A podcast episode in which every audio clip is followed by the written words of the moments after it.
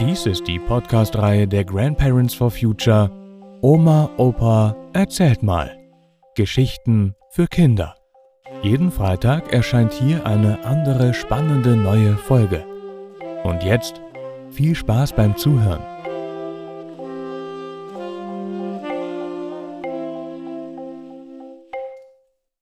Das Bärenpuppenhaus.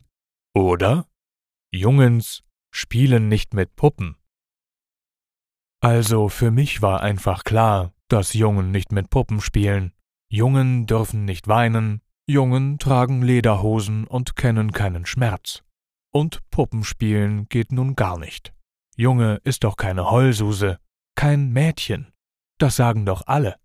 Aber meine große Schwester sagte eines Tages, das Puppenhaus kann weg. Ich bin zu alt dafür. Das schöne Puppenhaus, das im Esszimmer auf der alten Nähmaschine mit Fußpedal stand, sollte einfach weg, auf den Speicher. Da war ich doch ein wenig verblüfft. Das war doch so schön und groß. Das war aus Sperrholz, ganz bunt angemalt, drei Stock hoch. Im Erdgeschoss war die Küche mit Essecke, im ersten Stock das Wohnzimmer und unterm spitzen Dach in der Mitte geteilt zwei Schlafzimmer. Die Wände waren farbig angemalt, so dass auf ihnen Schränke und Fenster zu sehen waren. Dazu gab es noch kleine Möbel, Herd, Tisch mit Stühlen, Sessel und Betten für die einzelnen Zimmer. Also ein richtig gutes Teil zum Spielen. Das hatte ich ja bei meiner Schwester gesehen. Aber mit Puppen? Da kam mir plötzlich eine Idee. Ich hatte doch einen kleinen hellgelben Minibären. Und mein Bruder hatte auch einen. Wenn wir dann noch zwei, drei Minibären dazu hätten, dann könnte das Puppenhaus doch stehen bleiben. Ich verbündete mich mit meinem Bruder und wir beknieten unsere Mutter. Wenn wir ganz eifrig in der Küche beim Abwasch helfen, dann kannst du uns doch noch drei kleine Bären kaufen und das Puppenhaus bleibt da. Na ja. Unsere Mutter ließ sich erweichen und wir hatten jetzt ein Bärenpuppenhaus. Also jetzt ging es los.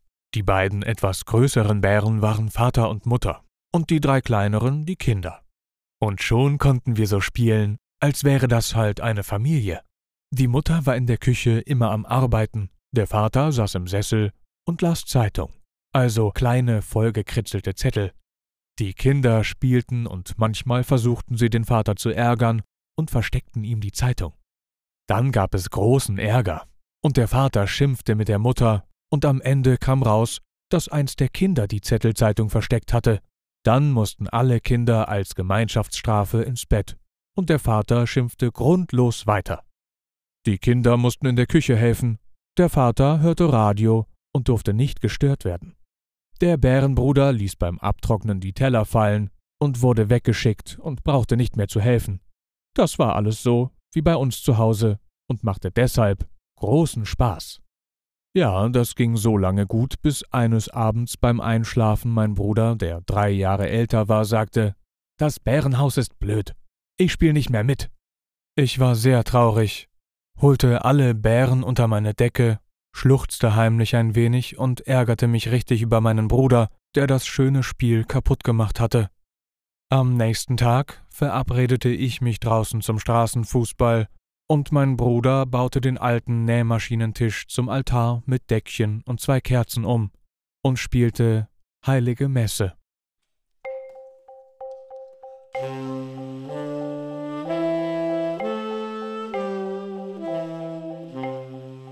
Das war das Bärenpuppenhaus. Oder Jungens spielen nicht mit Puppen. Gelesen von Matti Wieg. Vielen Dank fürs Zuhören und bis nächsten Freitag.